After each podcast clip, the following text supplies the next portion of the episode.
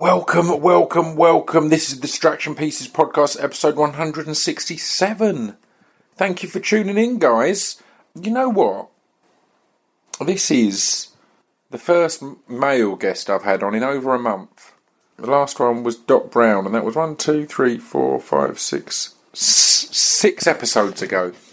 Um, that doesn't mean anything. We've just had some amazing female guests. If you missed them, uh, last week was Ashlyn Bay, which was Ashlyn B, sorry, which was fantastic, uh, amazingly popular one. I had the special with Ben and Jerry's, which was about ice cream, but, but it was also with the IRC, so it was also about refugees. Um, had, had Sofie Hagen, uh, Laurie Penny, Alice Lowe, who I adore, and then it was Doc Brown, and before that was Laura Dockrill, and yeah, it's been it's been loads of good people. How have you all been, guys? Um, t- t- uh, today's episode is fantastic. It's with uh, Will Poulter, who um, I've been a fan of, of for a while, and we've been talking about him coming on for a while and never got round to it. And then I got hit up by his PR people to have him on to talk about Detroit, which is out now and is absolutely amazing. And as you'll hear from the podcast, I highly recommend people go and see it in the cinema. I urge you to, but more about that sh- shortly. And the problem with PR things is it can all be a bit rushed and a bit of a nightmare. So I kind of hit Will up privately and said, "Look, you've got. It's why this is the week after he was doing all the PR. I was like, look, you've got. You're going to have a hectic week having to talk to absolutely everyone about this film. So I'd rather, if you're up for it, we meet up next week and we have a more relaxed chat. So we did exactly that. Before we get into it, I should mention obviously speechdevelopmentrecords.com. The sponsor every every every episode. Um, head over there. We've got some amazing stuff. We've got some good clothes. Good. I mean, do, do any of you do this when I mention it? If if you've heard this a million times and you've never gone to speechdevelopmentrecords.com, just as a little favour or just as a laugh, just go over there and have a look now. It's free to look. Um, n- no purchase necessary. You can go and have a look. Oh, I should also mention. Oh Lord, if anyone I've, follows me on social media, you'll know about this because I posted about it quite excitedly, quite a bit. But the reaction to my new um, a, a range of trainers has been absolutely insane. Thank you all so much for being as hyped as I was. The fact is, and I've not mentioned this much, I think they were originally meant to come out almost three months ago, and there were some issues and hold ups. So I've been insanely excited about them. I'm so proud of how they look, of how they're made, of everything about them. So the excitement and tension has built hugely for me, and I was worried that I was going to finally launch them, and my overexcitement would uh, be countered by people being like, "Can you ch- chill out about these?" But thankfully, the excitement was met. I didn't. I honestly didn't have a single person complain about. I think I did about about twelve, no, ten posts, nine posts probably about it on the day of launch because I was really excited, and I didn't have a single person complain genuinely. So thank you all for either supporting or for just biting your tongue and not not moaning at me because of my clear excitement. So thank you for that. Um, is there anything else I need to, t- to tell you about Ireland? I'm bringing the, the Distraction Pieces podcast to Ireland for the first time ever, and it's the only live podcast I'm going to be doing uh, this year, and possibly for a while or for the foreseeable future. So please come along to this. I urge you. It's Dublin Podcast Festival. I'm going to be at the Tivoli Theatre September 21st, uh, and then on the 23rd. I'm back in London at the book club for We Are Lizards, joined by previous Distraction Pieces podcast guest Huey Morgan. So yeah, come down and check th- that out. At the book club, September twenty third. Um, what else do I have to tell you about? Next week's podcast, I've not recorded it yet. It's going to be a last minute one, but next week's podcast guest should be Eddie Izzard, which will be great. Um, and then, man, I've got some good ones uh, lined up. I've got Hugo from the Maccabees, or formerly of the Maccabees, obviously. Really good chat.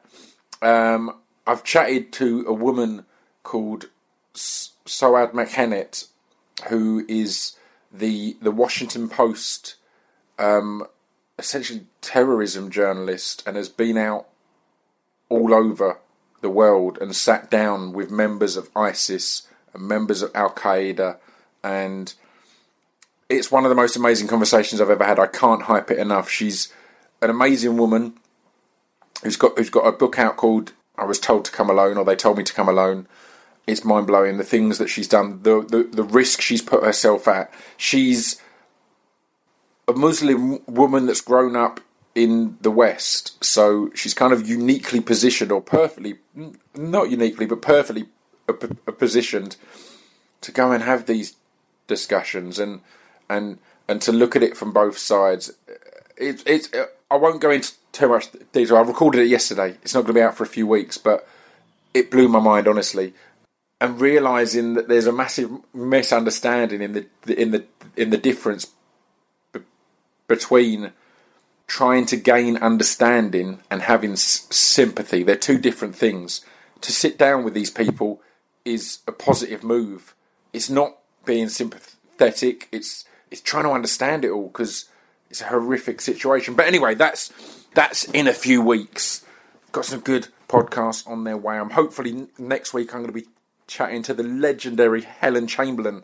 Um, I love Helen of Soccer AM, who is no longer on Soccer AM, and I struggle to imagine Soccer AM without Helen. So I'm looking forward to talking to her about I mean, a 22 year career on the same show? Amazing. So, yeah, a lot of good guests to come is, is what I'm telling you. But right now, I'm joined by Will Poulter, and I hope you enjoy it. It's a really good chat. He's a, a lovely young man, insanely t- talented, and crazy that he's such a young lad. Uh, so there's a lot ahead for this kid.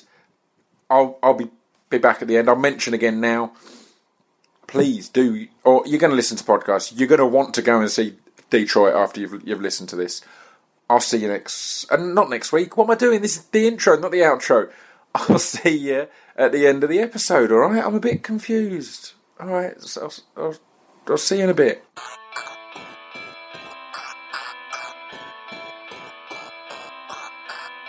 This piece of is the intro to distraction. This piece of is the intro to distraction. This piece of is the intro to distraction. This piece of and I sat down with Mike Skinner and spent 10 minutes setting up as I've just done. And he just laughed at me and said, You know, you can record these on an iPhone now, right? It's, it's completely true, but I still, I lug my heavy gear around London and uh, I like it as a little extra workout. Yeah, but yeah, yeah. the stairs up here Oh, took me by surprise. I, I literally, I was like, I'll run up, and I got to the top to say hello, and everyone's like, You- "You all right?" I'm like, Hi, I'm, I'm, I'm here to talk to Will. Dude, that's me. That's me twice a week. Um, it's hard enough carrying your phone. Classic podcast. I've started mid sentence to be all, all DIY. Um, I'm, I'm chatting with uh, Will Poulter. How are you? I'm really well, man. Thank you very much for having me on. Thanks uh, so much for taking the time in the middle of what is, you know, I'd imagine a hectic a week with uh, with Detroit coming out. I mean, this will be going out in a week and a half. Okay. But um, as we sit here now, it comes out on Friday, It does. doesn't it? So how are you feeling on that? That's crazy, man. Yeah, no, very timely. Um, you know, I feel really honoured to be a part of this thing. Yeah. Um, genuinely, and I think, you know, uh, as an actor, I think, and, and you know, you feel lucky to be part of any project. Yeah, it's, yeah, it's, yeah. it's a blessing to to work at all. But if you're fortunate enough to kind of be part of something that seems to do more than just entertain and and and also kind of make a comment on what is going on right now and and hopefully be something that contributes to the to the progress and and Yeah. I don't want to say anything as profound as like solving the issues that Sure, it addresses, but but at the least engaging people in a conversation about about race relations. Hundred percent. And we were discussing the other day how it's it's it's depressingly timely as as such. Mm. I'm sure when everyone was making it, obviously, you know, there's been a decline or a, a, at least an increase in exposure of um, of inju- injustices Mm. to the, towards the black community in America in recent years.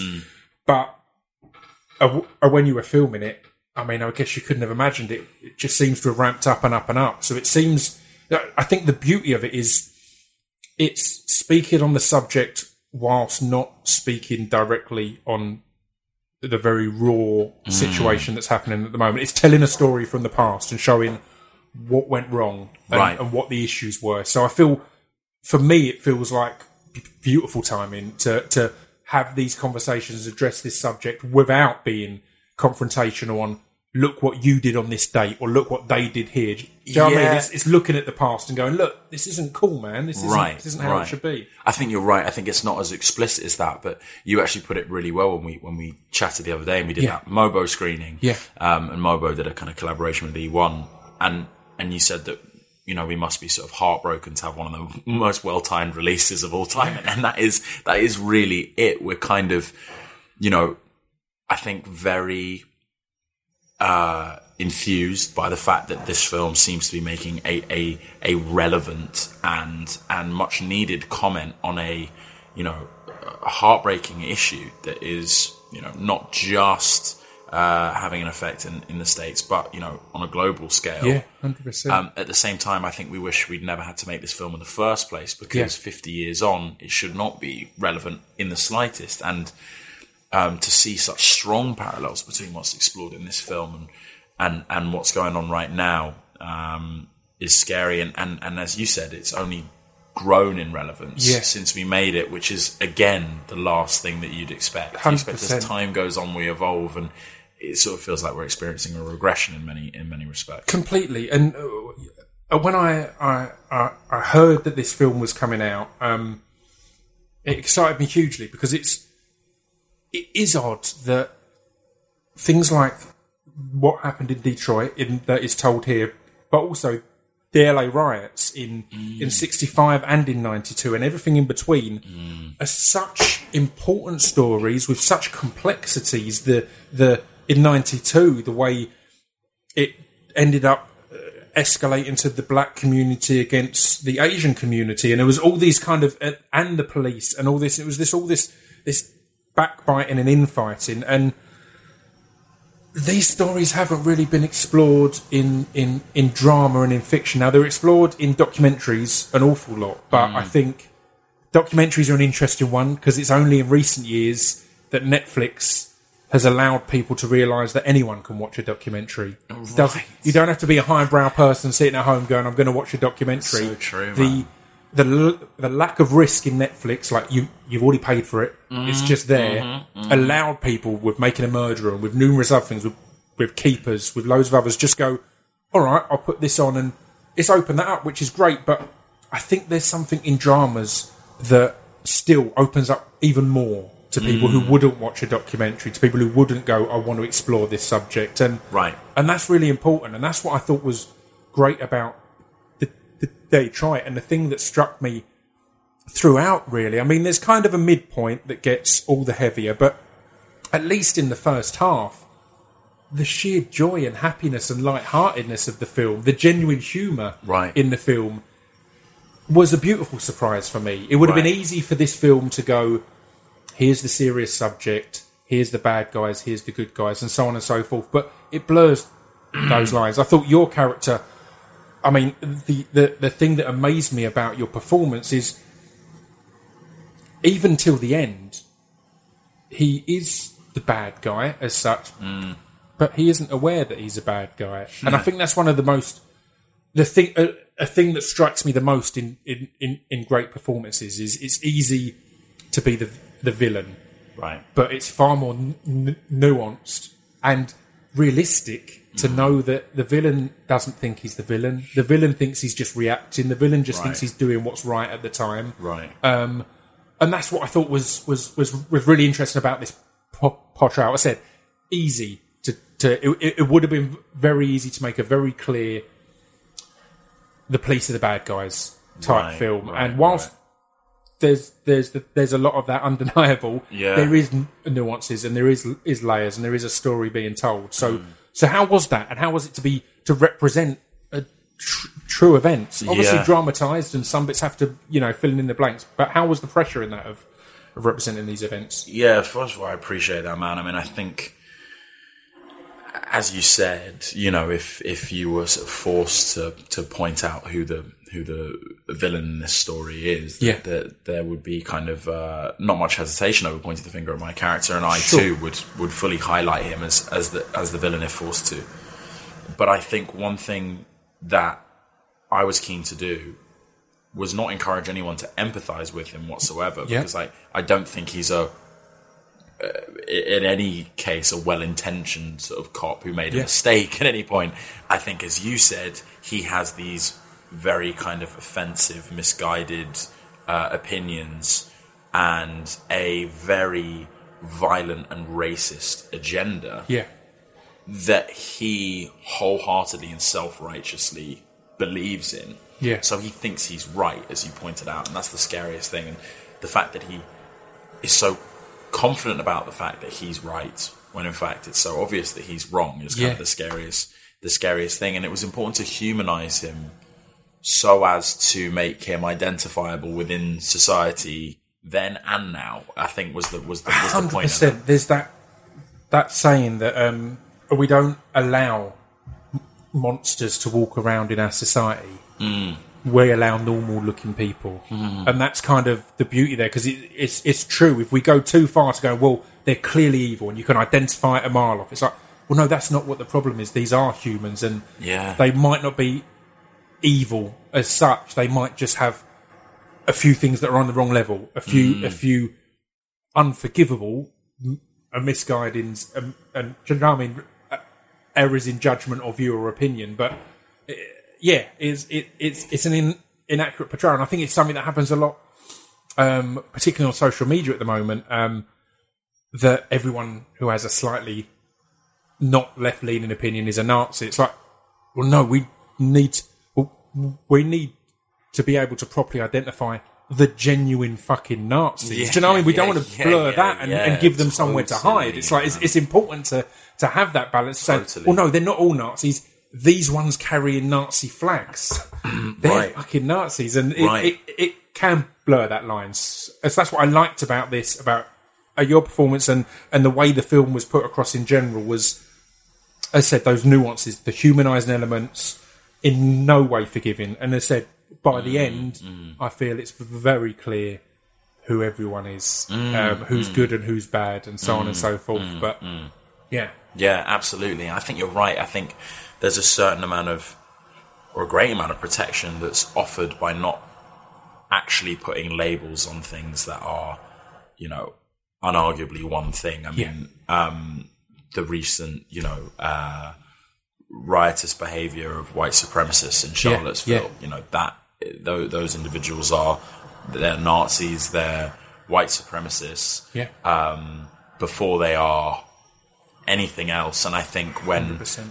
you know someone like Trump in his position Mm-hmm. fails to identify them correctly, then all it does is send a very dangerous and widespread message Yeah. that you know we shouldn't call those people out. We shouldn't make examples of them.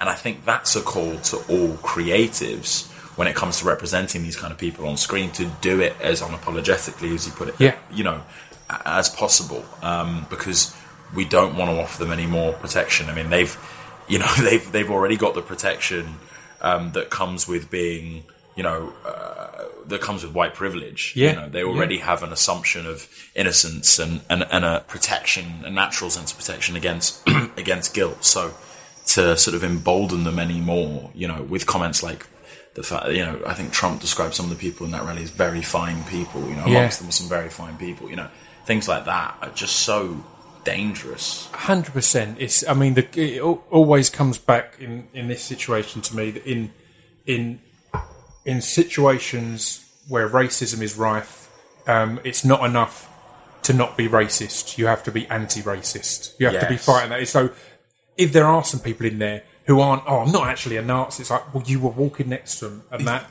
that that's that's not Standing shoulder to shoulder. it's similar. I mean, it comes again in. Um, I think the job of a police officer is one of the hardest in Mm. the world. Absolutely. Yet, Uh, again, it touches in, in this. Not all the police officers are equally evil as such, but Totally.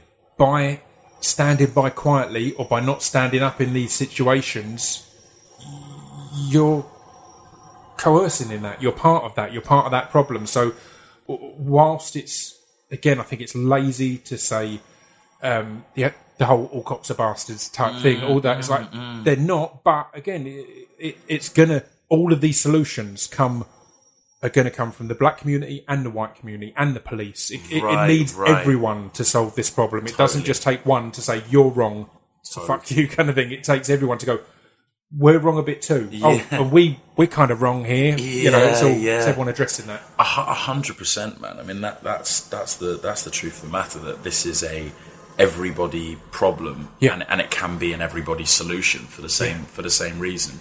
Um, I was also concerned about the fact that my representation of this particular police officer might communicate that I think badly of all police. And the first thing I have to be honest about is, of course, that my experience with the police is founded um, on the fact that I am a young, straight, white, middle class male. Yeah, yeah, so yeah. it's very unique. Yeah, yeah, and there's pretty much no prejudice, and it's quite possible that I could go through my entire life and and experience nothing but unbiased, hardworking, honest, you know, well-intentioned police officers. Yeah. and I believe there are a great many of those. Hundred percent. Um, but when it comes to individuals like Philip Krauss, my character in Detroit, it's about making an example of those individuals and, and throwing them under the bus, you know, um, holding them up as something that we cannot afford to allow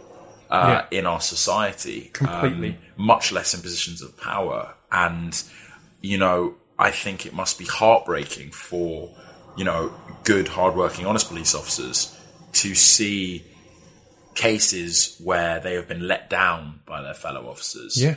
And they have witnessed police officers who are wearing essentially the same uniform and a badge with the same level of prestige attached to it. And they're committing murders. Yeah. And furthermore, they're then walking away from those experiences, you know, without being met with the kind of convictions that they should be met with. Um, I remember reading uh, a comment from a African American police officer who served in Baton Rouge, um, where uh, and, and and actually I can't I can't remember exactly the details of the case, but there was a case where a innocent person of color had been killed by the police, Yeah. um, and then there was a retaliation against the police, Right. um, by um, a, a, a, I think a, a couple of African American men, and there was a, a statement made by an African American police officer on Facebook, on his personal Facebook, and he said one of the most heartbreaking things, both as a black man and as a police officer, was to see people look at him w- with shame, regard him with a sort of negative judgment Yeah. as if to say, "How dare you, as a black man, wear that uniform?" Because Yeah. by wearing that uniform, it implies that you don't stand with black people. And and I think the the crux of his statement was, "I wear this uniform to serve and protect everybody." Yeah. And in particular, as a black man, I'm I'm in this position to try and ensure that my own 100%. people are not being it should be all the more important to have that integration and familiarity so Right. that if if you are a young black man in Baton Rouge, you know, not an easy area to to see in what would be a moment of fear when you potentially see that badge glistening Yes. to see a familiar face, a black face, and feel so. Because again, it, it, it's on both sides. It can be on both sides. It can be the the natural reaction of panic when the police come because you are of an ethnicity that generally it doesn't end well when the police mm. come. Mm. And equally on the police side, again, not excusing anyone, but it's a tough job. I, I, I acknowledge that if you're if you're in a rough area and you're scared for your life, I mean, you could argue that if there was more r- rigorous training and preparation, then that fear wouldn't be there. But Yeah, yeah, you know, if it was truly the great and the good rather than an, a, a job vacancy as such, then then that's that. But we won't go into that. Into, into Sure, sure, sure. No, again, it's it's it, it is that if if if you can have that familiarity, if it's if that policeman coming down the road is Mickey's cousin Mm. and you recognise him, or if that kid in the hoodie is Jamal's nephew. Do you know what I mean? It's, Yeah, it's, it's, yeah, this, it's like yeah. you've got that familiarity of like, look, you can have that interaction. It's why when my granddad was a policeman, it, Hmm. it feels like a better time because it was so local and so communal. You you did have bobbies on the beat. You did have someone who would walk around the neighbourhood and, and know everyone. They wouldn't Right. only turn up when something when uh, situations are elevated.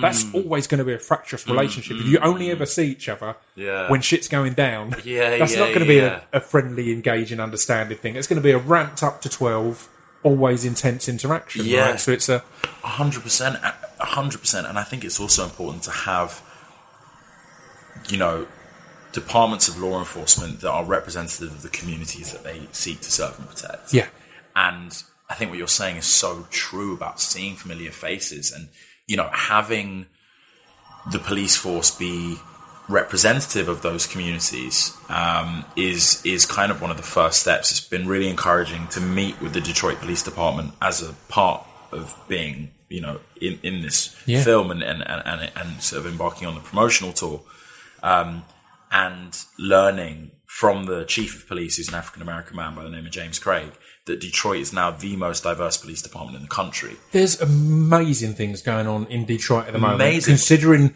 uh, looking back even 10, 15 years, it it it felt like it was practically a war zone. I remember when we were touring America, Detroit wasn't even an option. It was it was off the list like eight years ago. Whereas lot of people. now there's so much rejuvenation there, so much promotion of of new businesses, of black owned businesses, of, Yeah. of of stuff from in the community Yeah. so that there's that pride and community and unity. And again, the police force is a great example of that. amazing example, particularly when you think about when this film was set, which was 1967, the police force was 95% white. So there you've got a community living in fear of a police department that operated with a huge racial bias. Yeah. Um, just, just straight off the mark because, Yeah, uh, yeah. you know, you were totally outnumbered. I mean, uh, Detroit was approaching 40% African American at the time. So the, the stats speak for themselves. But Yeah. then, of course, there's a presumption of guilt and there were sort of antagonistic arrest tactics being used and, you know, a disproportionate amount of uh, African American people being arrested for, you know, misdemeanors and, and, and, and non-crimes.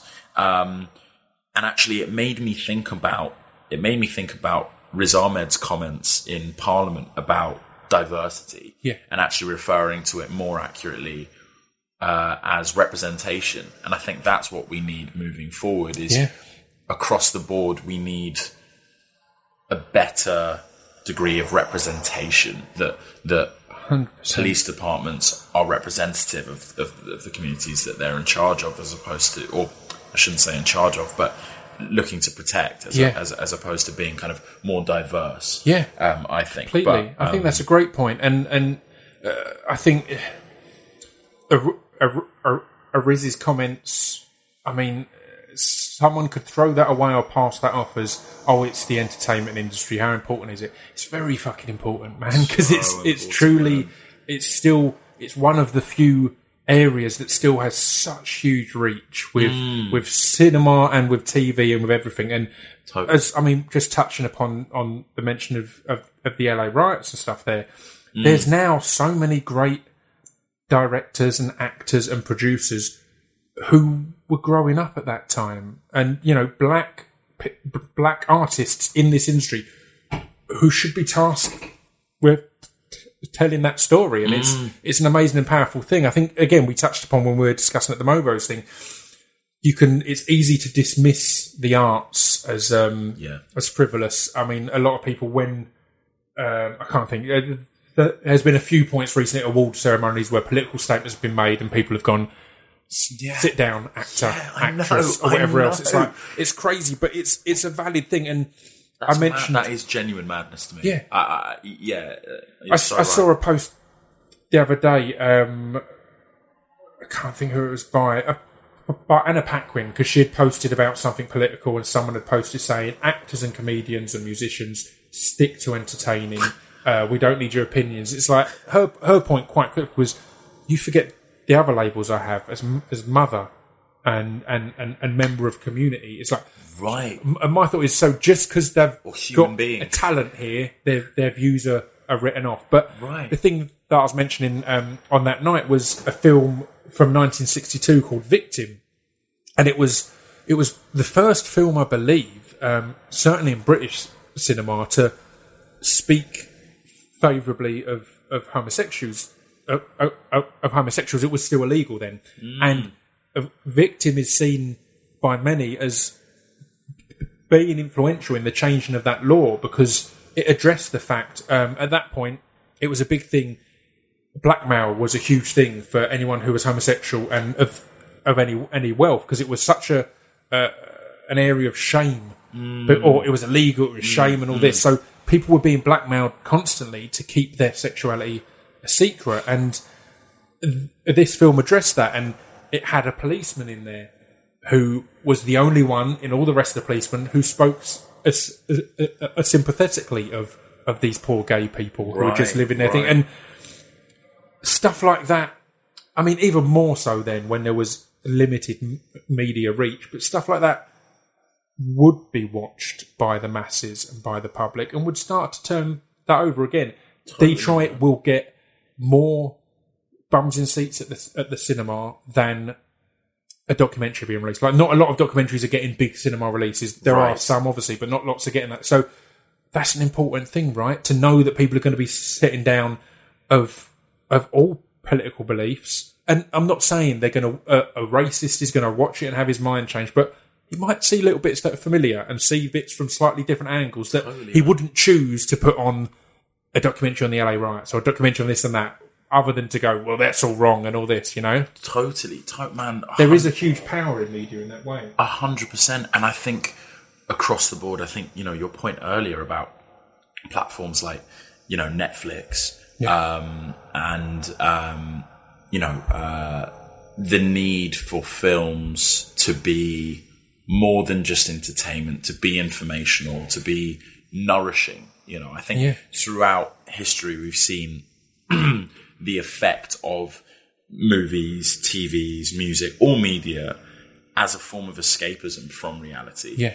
But I think what we do undermine and what people continue to undermine is how creatives and what they create can actually benefit society. And when you when you 100%. drill down on the role of a of a, a creative or a performer, historically speaking, it has been to reflect on society and have that work better it Yeah. um, have that work potentially point out social ailments and offer a way of improving it and and that's why I get particularly pissed off when people say things like stay in your lane it's like I'm in my lane yeah. Yeah. as far as I see it I'm driving as smoothly as I possibly can in my lane so long as I'm creating stuff that isn't just vacuous bullshit and yeah.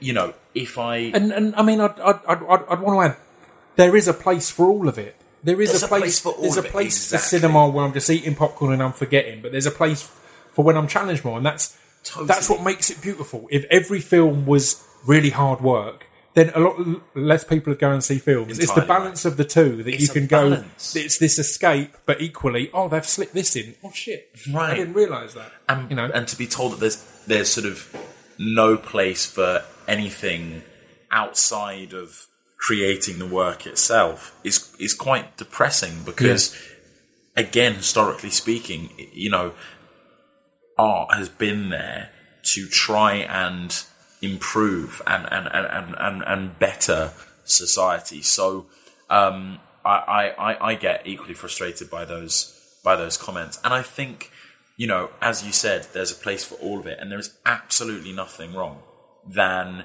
you know watching a film that is just a, a roller coaster. It's just uh, uh, you know one of those sort of popcorn movies that Yeah, people yeah. often you know uh, can sometimes kind of label them as. There, there's absolutely nothing wrong with that, and Jesus, I've been in them, and, and I may well continue to be in Yeah, them. But I also think that there's a way of lacing films that you would never assume to have or or, or need um, kind of socio-political commentary. Mm-hmm. Um, there's a way of actually including that in those sorts of films. And John 100%. Boyega made the point on, on this recent press tour. He said people are forgetting um, how Star Wars, from the off, you know, even in a film that might be labeled as the ultimate blockbuster, you know, Yeah. sci-fi, totally fantastical, all of these things, you know, from the off that had, you know, a sort of socio-political edge to it. You Yeah. know, there are themes of mutiny, there are themes of dictatorship, there are there are themes of social injustice, there are themes of poverty, there are themes of classism. You know, and people are kind of eating their vegetables without even realizing it when they watch was a going Star say, Wars you film. can, you can be as heavy handed or as subtle as you like, and Star Wars is a great example of the ultimate popcorn film. But um, again, you've got things like a Riz Ahmed, as, as we mentioned earlier, commenting that, you know, when he grew up at Christmas, it's a Christmas film, it comes out in December.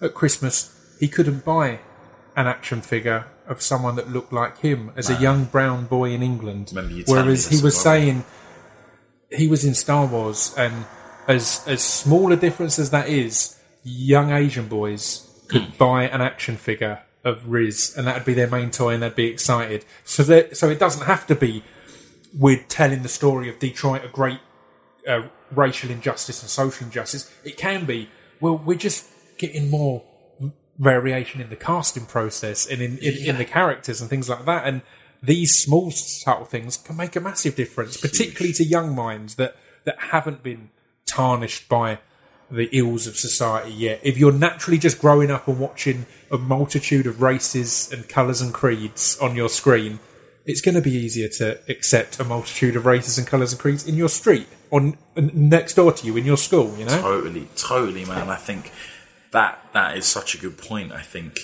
if we're going to kind of nurture the future, then we need to be looking at the kind of media that we're subjecting our kids to, Yeah. and, and, and, and, and the media that is being made for young people um, specifically. Yeah, Um, completely. What's that amazing animation film that got a lot of critical acclaim and did really well at the box office too? And it, it, it's it's it's largely about mental health.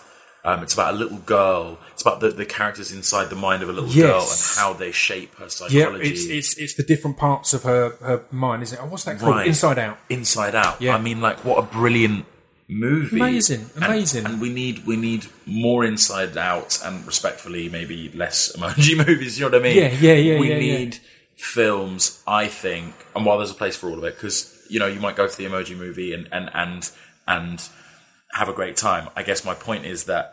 There are a lot of films that fit into that bracket and less that fit into the What Inside Out. excites me is things like Inside Out and even the Lego movie and stuff like that, that they're intelligently r- are written, that they're, Yes. that they're having huge success. So you don't fall back on, oh, and again, this isn't an anti-emoji movie, uh, Brad, No, but, no, but I don't fall back on things like. Well, Sorry, I didn't mean to open that door No, no, either. no, completely. But it's it's a great example that it, it's why I did a post after seeing Detroit saying urging people to go and see it in the cinema because number one, I think it's a great film, but number two, the more films like that have a box office success, because the fact is, this is an industry that is is is always going to be uh, are, are, are financially driven in many ways. There's Right. no there's no avoiding that. But the more films like this have a box office success, the more chances that will be given to more films like this, to more Yeah. things discussing these subjects. Because again, if people go, "Oh, it's in fashion now to to be uh, uh social political," it's like. Cool, I'm happy with that. I'm I'm fine with that being in fashion now and Yeah. being a thing. If that can be something that gets those films made and gets those things greenlit and signed off on, and Mm. and those stars that aren't white, typical Hollywood's Yeah, bright yeah, teeth, smiling. You know, if, it, if it opens up those doors, then yeah, I'm cool with that. To- to- totally, man. And I think, you know, again, without paying too much attention to, to, to the to the to the emoji movies or, or similar films, you know, I look at that film and there is a place for it. Yeah, But would that film have been hurt by another redraft or two redrafts Yeah. to ensure that it was a bit more nourishing for children and it did have some sort of worthwhile socio-political messaging in it because kids are going to grow up with emojis Yeah. like that's going to Yeah. be more part of their future than it has been for for, for, yeah. for you and I Yeah. and so you can still, in my opinion, have a massively financially successful film, still have it be critically uh, acclaimed, and it be socio-politically responsible, no one gets hurt, everybody wins.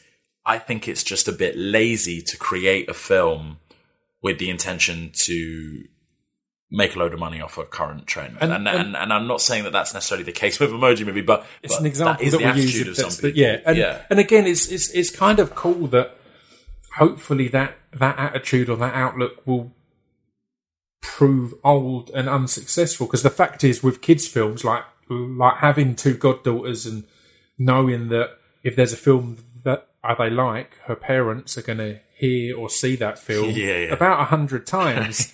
So.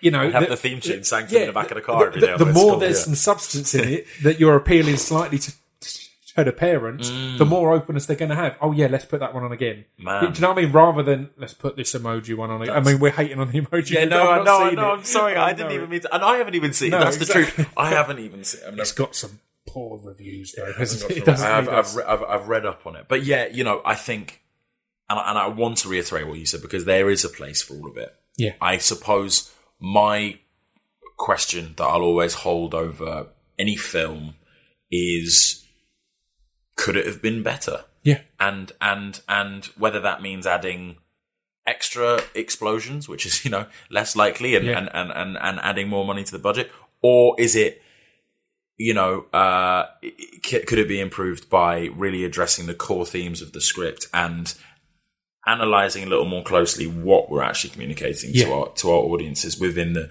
within the sort of finer details of the messaging?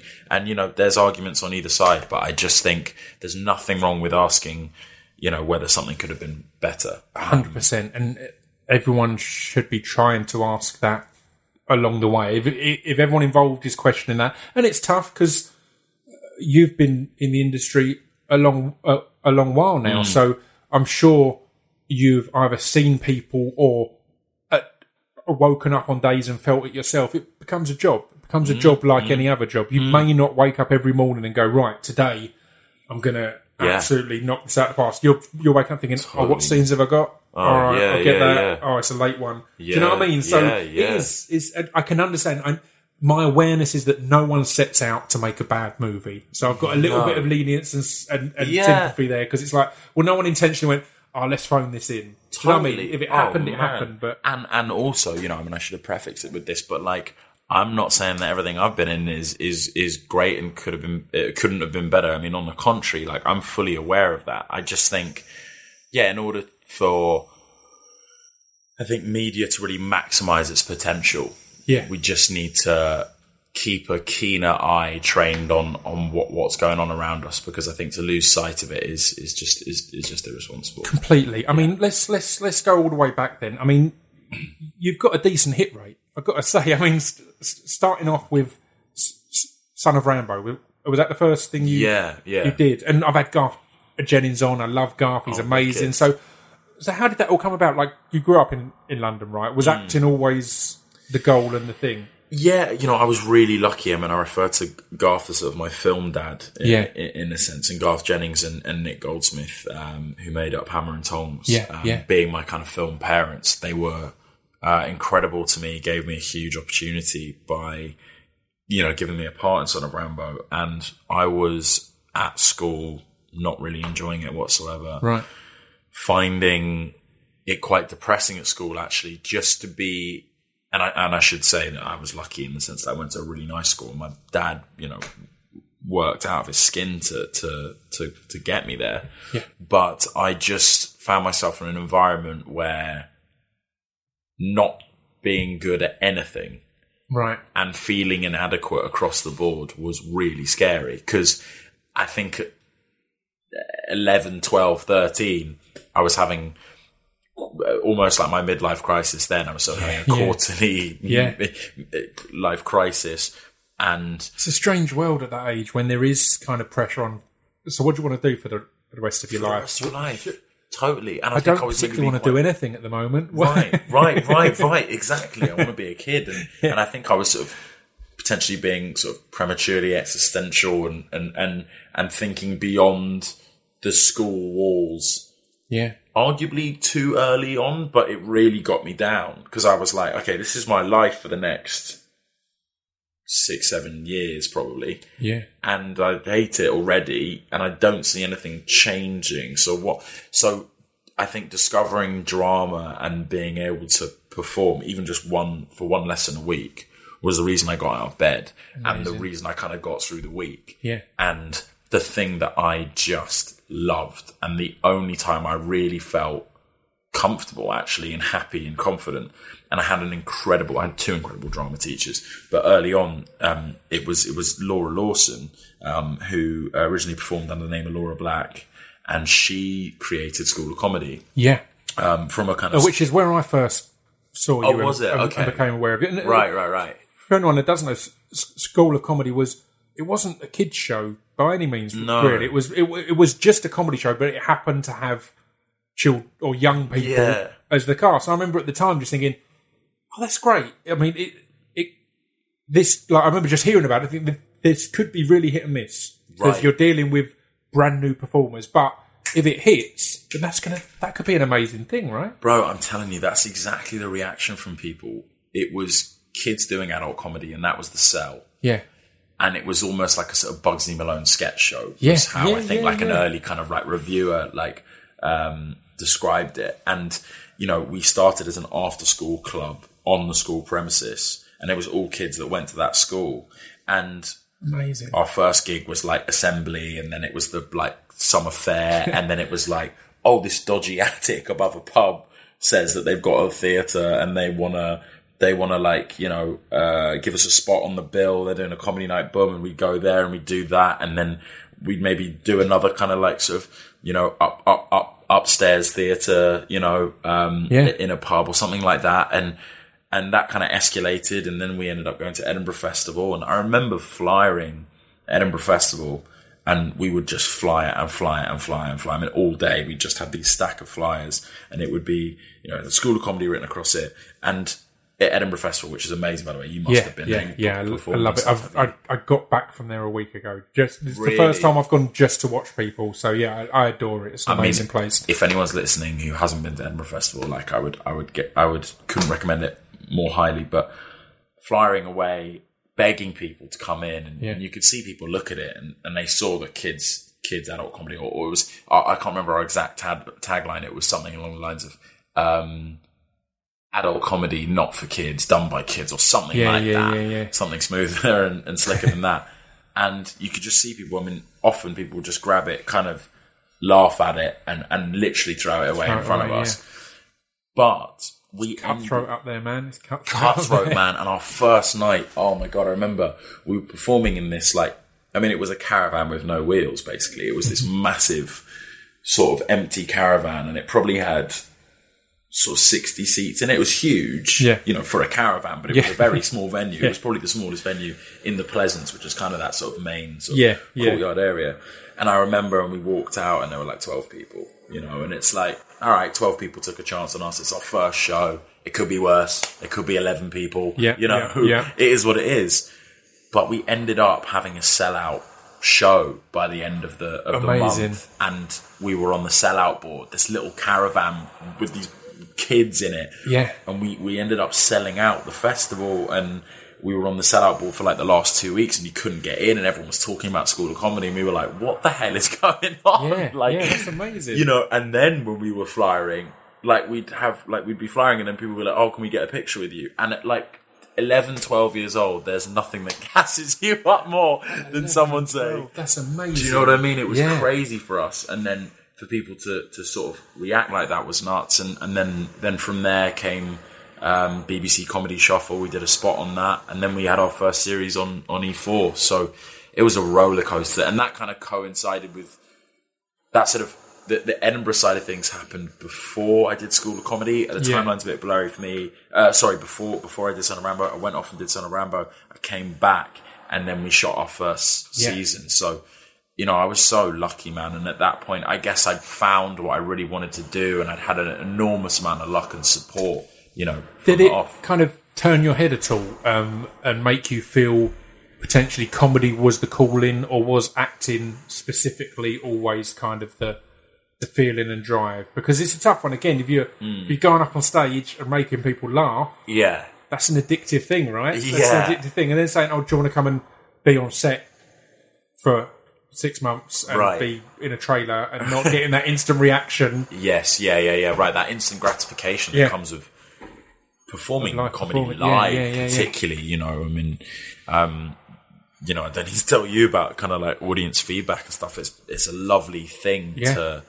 to have, and it's an, an amazing energy to feed off. And um, Edinburgh is is wonderful for that reason in particular. Um, I was, I was, I was talking about it at the other day with Paddy Considine, who's doing yeah, God, I love a, a ferryman at the moment, and it's his first time doing a theatre. which has more stars in its reviews than the Galaxy. I mean, it's just ridiculous. I can't wait to see it. But it, it looks amazing. He was saying how ref- refreshing it is because of he's always done, and obviously he's got his band, how he's played live, but acting wise, it's always been TV and film, Mm. and it is a weird w- w- a, a world as you're on at the moment. Mm. You're promoting something that you made a year or so ago, right? And now you're on Mm. to the next project that you're filming, and you you've got to t- today off, but you were on set, a set yesterday. So Yeah, yeah. it's that weird world of even if it's the most exciting project in the world, by the time you're having to go around and do interviews about it, you're probably your mind's somewhere else, or your Mm. Right. focus is on something else. Whereas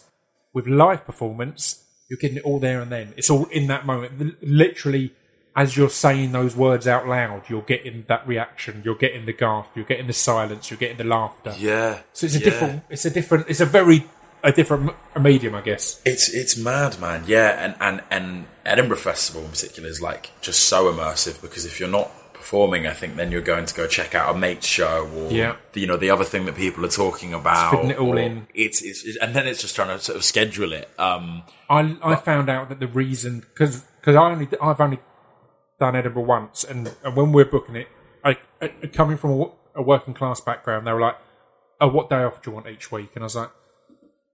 It's an hour a night. Like every day's a day off, mate. I was, so they, they kind of forced me to have a couple of days off, and you realise the reason for day offs is because of stuff you're clashing with to go and watch, to go and enjoy these things. Because that Right, was the bit that annoyed me. It's like, oh, I'm on at nine or whatever. Everyone I want to see is on at nine, so I'm not going to get to see Yeah. anyone ever. Or there's these slight crossovers because you have to write yeah, off really anything that starts from s- seven till about ten because you've got this whole block. So and also it feels kind of irresponsible, doesn't it, to be out at a show Yeah. moments before you're supposed yeah, to be I'm about to for go yours on. Yeah, whatever. as if you're not going to put in a performance. Yeah, you can't can't run on and be like, sorry, I was I was just checking out this unbelievable. You've really sketch got to show check it out. It's fantastic. But anyway, where were we? Where were Um, we? Yeah. Oh, you've been sat here for ten minutes and you've, and you've paid Yeah. fifteen pound. Um, yeah, I, I, I love live performance and I, and I miss it for I think that reason that Yeah. you don't get that kind of you don't get to feed off that energy and it's such an intimate relationship with the audience that you, you truthfully don't really get with, with, with film or television I don't think so um, I miss that and, and I would love to revisit it I mean we've talked about maybe doing a kind of like school of comedy reunion and we've joked about like University of Comedy or whatever you know yeah, yeah, yeah. or kind of even sort of like yeah I don't know elderly people home like Yeah. school of comedy or something I don't Yeah. know we've we, we've joked about it um, being something that you know we, we certainly won't write off in the future um, but any excuse to perform live again I'm, Yeah. I'm, I'm, I'm all ears to it I love that. I mean, I, I, don't want to gloss over anything, but we're going to have to because we've only got a certain amount of time. but I like the variation of of of of, of your career path and the, the things you've got to do from live to TV. But things like a, a, a Chronicles of Narnia, that being a, obviously a Right. huge production, to a great little indie in Wild Bill and, and stuff like that. But one I wanted to get to was uh, We Are the Millers because that was one that I slung on, not expecting too much, just like oh, it's going to be some American Mm, Yeah, comedy, yeah, yeah. and number one, it, sl- it slayed me. I thought it was great. It was one of them that I was, I was ready to switch off, but I thoroughly was laughing all the way through. I have that lot with with. it's going to sound odd, but I love watching anything with Kevin Hart or The Rock in yeah, because yeah. they're both kind of people that I shouldn't enjoy. It should be so ba- basic or throwaway. Everything they seem to do, it's got such good heart and such good humour that Right. it wins me over. And and We Are the Millers was one that made me go, oh shit, that kid from School of Comedy and from these other things is. It, it felt like a real l- launchpad for you, or attention thing to say, look, you're Right. not just this British young child. You're right a versatile actor as such. Well, I appreciate that. I mean, that's crazy because I think that was the reaction of a select number of people from the UK, at least, because you know, I mean, School of Comedy far from took over the took over the world, but like there were there were a few people in the UK might have been like, "Oh, that's your that's Yeah, your man yeah, off the. TV show from a while ago that was on before Skins. Okay, cool. um, but for virtually everyone else, it was who the hell is that kid? Like it's Jennifer Aniston, Jason Sudeikis, Emma Roberts, and who the hell is that? So I'm really grateful, and it's not lost on me. You know, just how much of a risk um, that New Line took by casting me. You know, and Rawson particularly, who really went to bat for me. Rawson Marshall Thurber, who's the director, Yeah. who actually went on to do Central Intelligence with The Rock. And, Amazing. And, there you go. um, That's and Kevin Hart. Yeah, Kevin Hart, brilliant. so um, they took a massive gamble on me, and I'm really grateful for that. But it's funny because as much of a launch pad as that was, I think for a long time the only thing that came across my desk was uh, the, the the the dorky or the or the nerdy or the Sure, sure, less sure. socially popular according to Yeah. whatever ridiculous standards young people have for Yeah. cool these days. Yeah. Um, you know, role. Uh, it, it was always the, the the bullied kid in the hallways of a of a high school, and that's you know that is that is what it is. But as much as a of a launch pad as it was, I think that's made the getting of of other roles slightly harder, and I think Yeah. um, you know, I'm I still online like have people be like, "Oh, what eyebrows is in this movie?" You know, like Right, things yeah, like that. yeah, or like. I remember when the Revenant like came out and people were like, "Oh, what eyebrow kid?" You know, and I think I'm still. I think if you type in weird eyebrow actor into Google, and I know this because uh, not only have my friends, you know, quite rightly mocked me about it, but but I actually get sent it regularly online, like people Yeah. sort of with like either kind of memeing, if that's the correct term, my eyebrows, or or sending me like screenshots of these sorts of searches, as if I haven't seen it before. But but it, it it's interesting as much of as much of a massive opportunity that was. It did put me in a box that I've worked quite hard to try and sort of clamber Yeah. out of But yo, without having shaved my it's- eyebrows off. It's good. It's good to be able to be Googleable, right?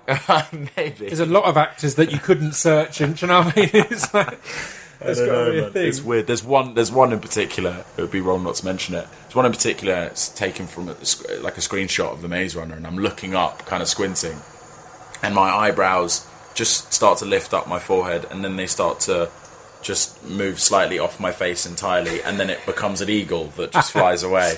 And at that point, you've just got to give it up to the internet. Whoever Yeah. whoever did that, well, well Fair played. play. Yeah, yeah, fair play to you. How was the Maze Runner to work on? Because that was again another film. It's, it seems to be a habit. Not that I have, I've, I've low expectation of you, but it was mm. another one that I kind of I slung on just like, all right, Yeah. this is on Sky. I'll give it a look.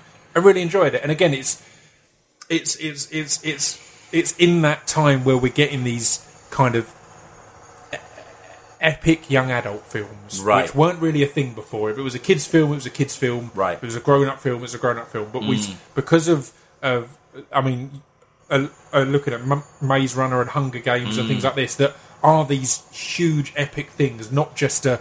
It's a kids' movie, you know. It's and yeah, I thought it was, it was great fun. Well, I appreciate that. I mean, I was excited to be involved in it, um, and I think that's largely because it struck me as an opportunity to be part of a, you know, big kind of blockbuster, Yeah, but a big blockbuster that didn't neglect its duties to comment on society. And I think the bar was set by Hunger Games in, in many respects. I think Yeah. Hunger Games made some really clever comments about the media, um, some really astute political um, statements being made by by Hunger Games, and and Maze Runner seek to kind of do the same thing, and I, I feel like it was, and it, it also came to me at a time where young people in the UK were kind of banding together, not always in the best way, you know. I mean, I, I, you know, the the kind of um, riotous behaviour of certain young people during the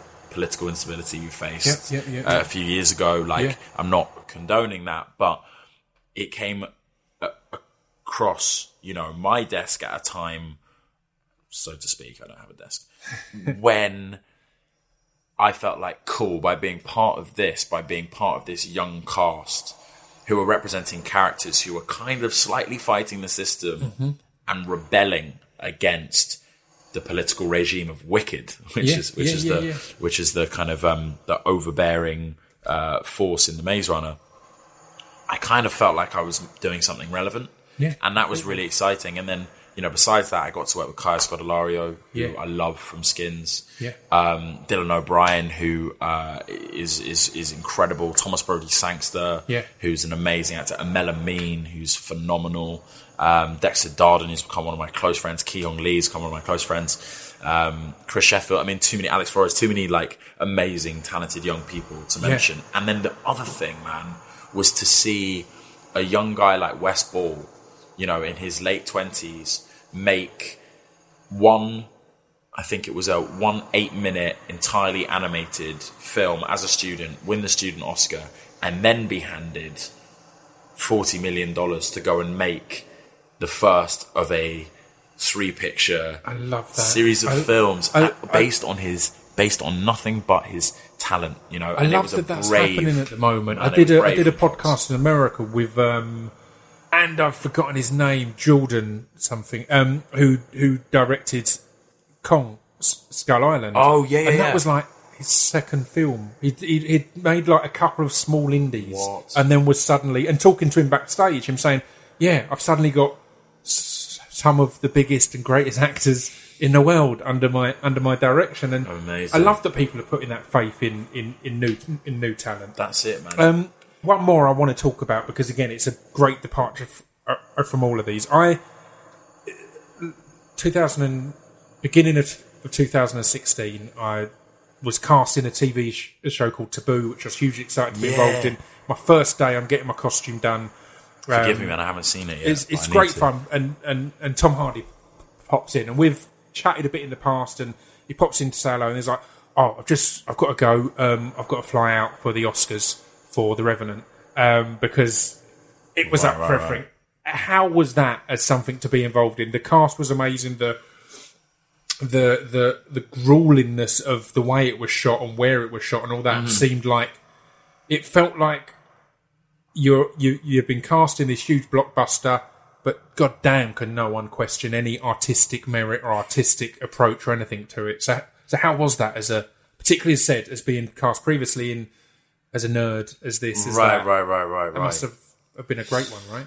Man, so mad. Even now, like I actually think back to the moment I found out, and I was staying at my staying at I was staying on my brother's couch at the time in in uh, Shepherd's Bush, and I was up awake, barely able to sleep because I heard there might be some news on the next phase of casting about the Revenant. So I was just excited to have had the opportunity to tape for that tape to have been seen by the director and then meet him. And I probably met him two weeks prior in London or whatever. And then I heard from my agent, he played it kind of nicely. He was like, "Oh, there's going to be some news on the next stage," and I was like, "Oh, cool! Like maybe I'll get to maybe I'll get to fly out Yeah. to LA and audition or something like that." And I found out that I got it, and Amazing. man, coming to I jumped on my brother's bed like it was Christmas or something like that. like to find out that I get to work with Tom Hardy, with Leonardo DiCaprio, with Alejandro, you know, the director, Yeah. and, and and Chivo Emmanuel as the DOP. Like it was dream come true stuff, and and it sort of felt like, to be honest, it was in a, a moment of pure elation, and then the instant feeling I was suddenly struck with was like, okay, I better not fuck this up, and secondly, like, has this come too soon? Like, Right, that's interesting. you know what I mean? Like, am Yeah. I ready for this? And and this is something that I've always dreamed of doing. I've always wanted to work with Leonardo DiCaprio. I've Yeah. always wanted to work with Tom Hardy, but it's happening now, and I'm Yeah. 22. Like, it- can I actually do this? Can I? Can I? uh Can I really rightfully say that I've earned it as It's well? mad to think that at that point, as much as you had those doubts, you had ten years in the game. You know what I mean? That's, really. that's insane to That's- think that you you know you've been doing it that long that you are young, but you've you've got that experience there. Yeah, I, sup- I suppose so. That's true. And then and then you're kind of reminded of the fact that it's come arguably prematurely, but it's come nonetheless, and you have to heap up the responsibility, and you're doing a 100%. disservice to everyone if you don't make the most of it and grab it with both hands. got to make you up your game. Yeah, in in, in that situation, you go, Yeah, oh, right. I need them to. and, this is what I would be thinking. Not what I need them to think I belong here. Man, I need to trick them into thinking I belong here. That's what it is, bro. Yeah. I need to. That was exactly what it is. Can I can I fool them to think Yeah, yeah. into thinking that I actually deserve my place Oh. here? And do you know what? It wasn't until I worked with. Actually, it wasn't until I worked with Leonardo DiCaprio, and that's not to say for a second I haven't worked with some phenomenal actors. Yeah. But it wasn't until I worked with Leonardo DiCaprio that I fully appreciated what it means when people say, "Oh yeah, they made me raise my game," etc. Like I've said it before and I've meant it. Yeah. But no one has you know, just inadvertently forced me into a position where I feel like I'm operating at my best because of just what they are doing is so powerful. And I would say the same thing about, I mean, the vast majority of my, the entire cast on, on Detroit, but particularly the individuals involved in the Al- shooting of the Algiers Motel Yeah. incident. Like the performances of the people around me were so incredible that, you know, it, it just makes your job so much easier. Is, I- is the point? Uh, when I was making um, Taboo, again, it was the third thing I'd ever been cast in, Hmm. and both Stephen Graham and Tom Hardy at points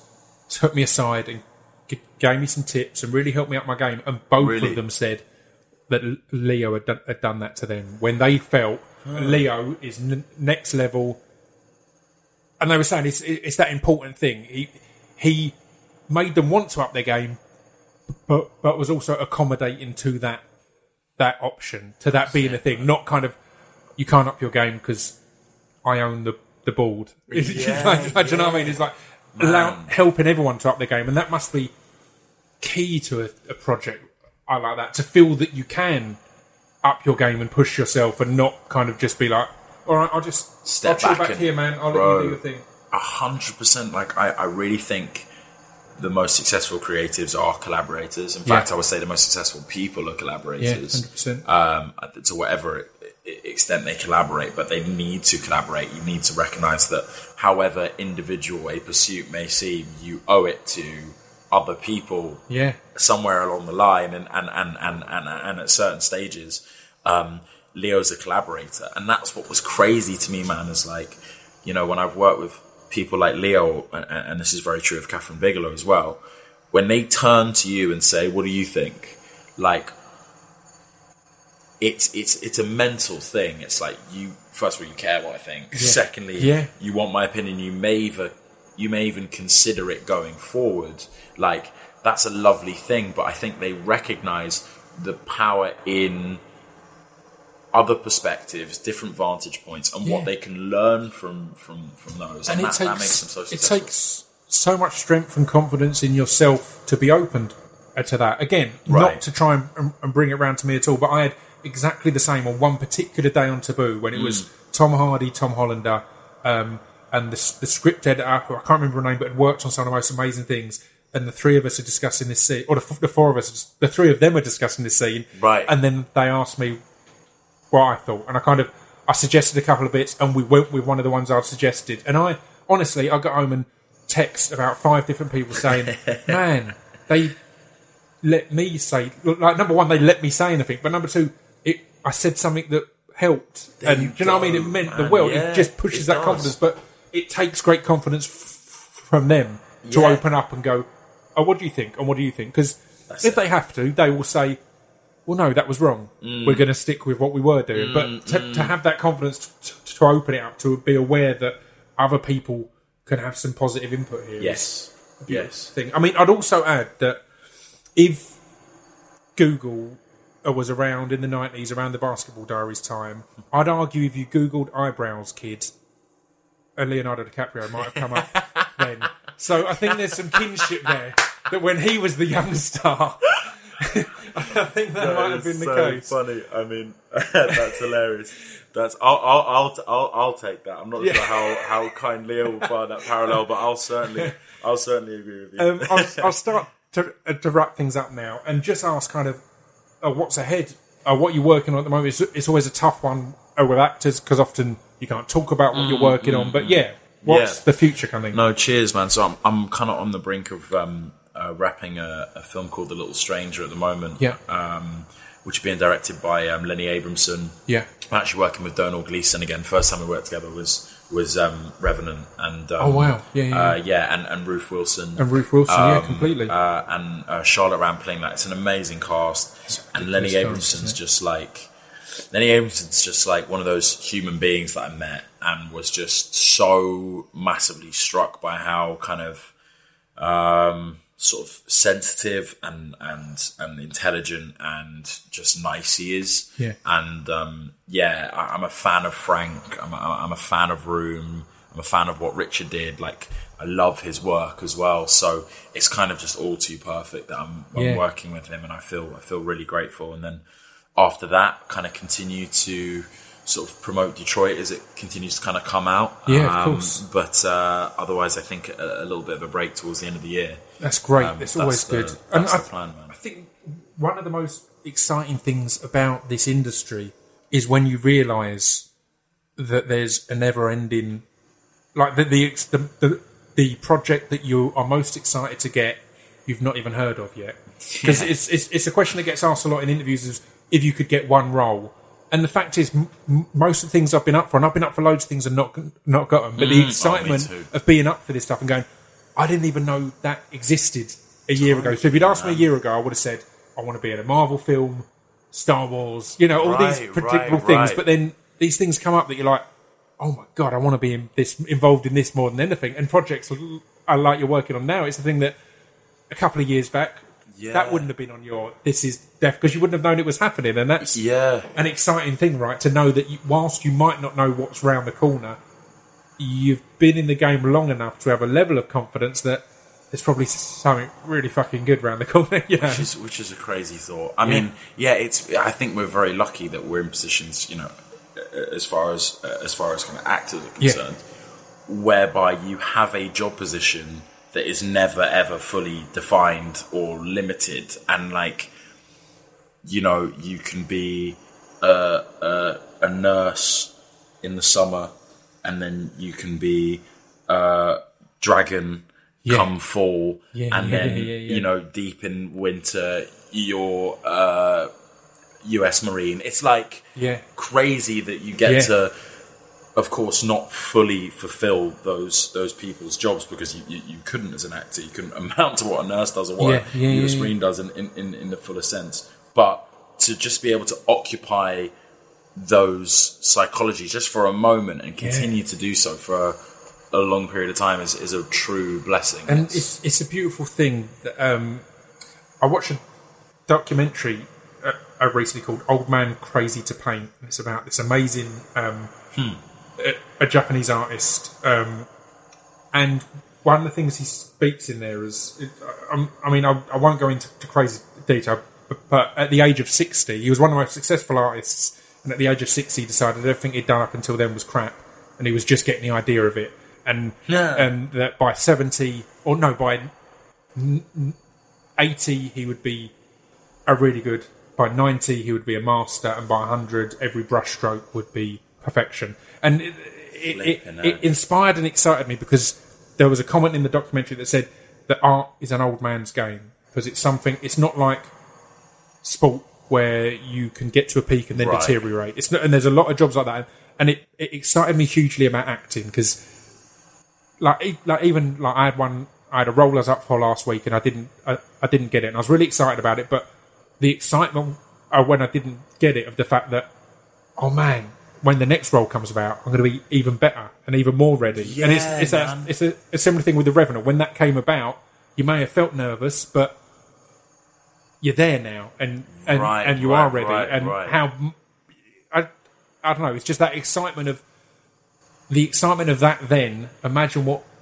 in 10 years time Right, how much you're going to improve how much better and it's a beautiful thing in this industry that is i mean it's hope so, again it's different nice in many ways for men because there is again it's a something that needs to be redressed but Yeah, yeah, yeah. women in this industry do have more of a time limit it would Yeah, seem whereas absolutely, yeah. but i mean which does it's an exciting thing on the skill level. It is something that really, the longer you're doing it, the better you should be doing it. So the films Yeah. you're making in ten years should, from your perspective at least, be you know, the greatest above all expectation, and that's that's an exciting thought.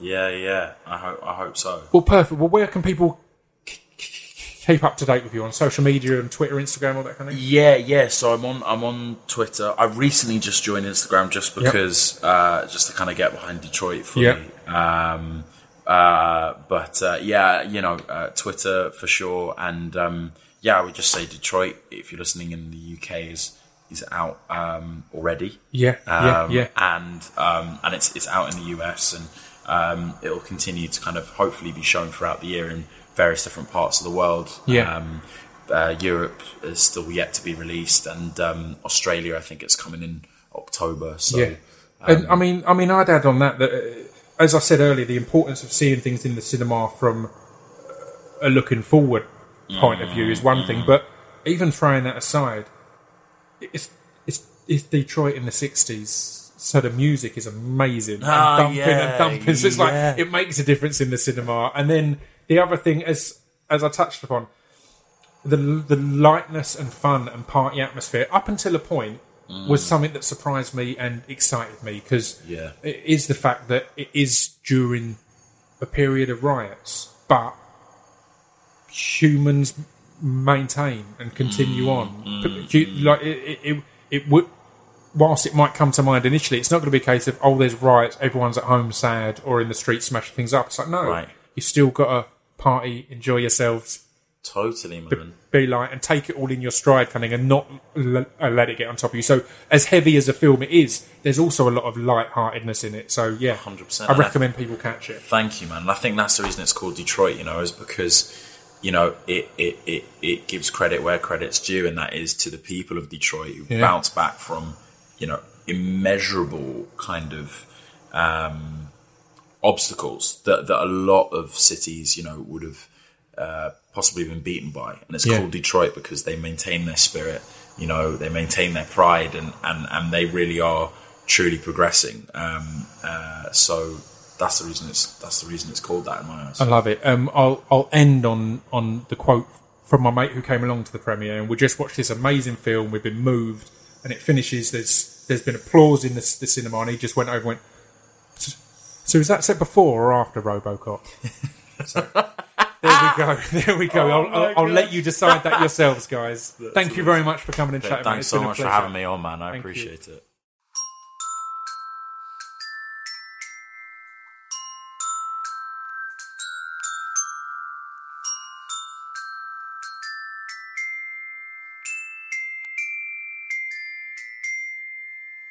You've been listening to Scroobius Pip's Distraction Pieces. There we go. That was Will Poulter. What a lovely lad, right? Interestingly, we uh, we didn't uh, get around to talking about it, but where we recorded it is the room at his agent's where he's recorded. He's gone on tape every every time he's auditioned for a role.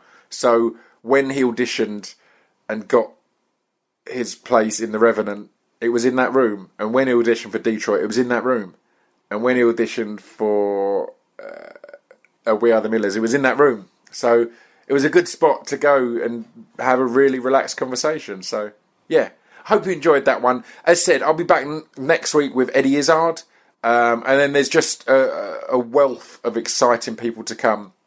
Please do come to Dublin, uh, the Dublin Podcast Festival. I'll be there doing distraction pieces.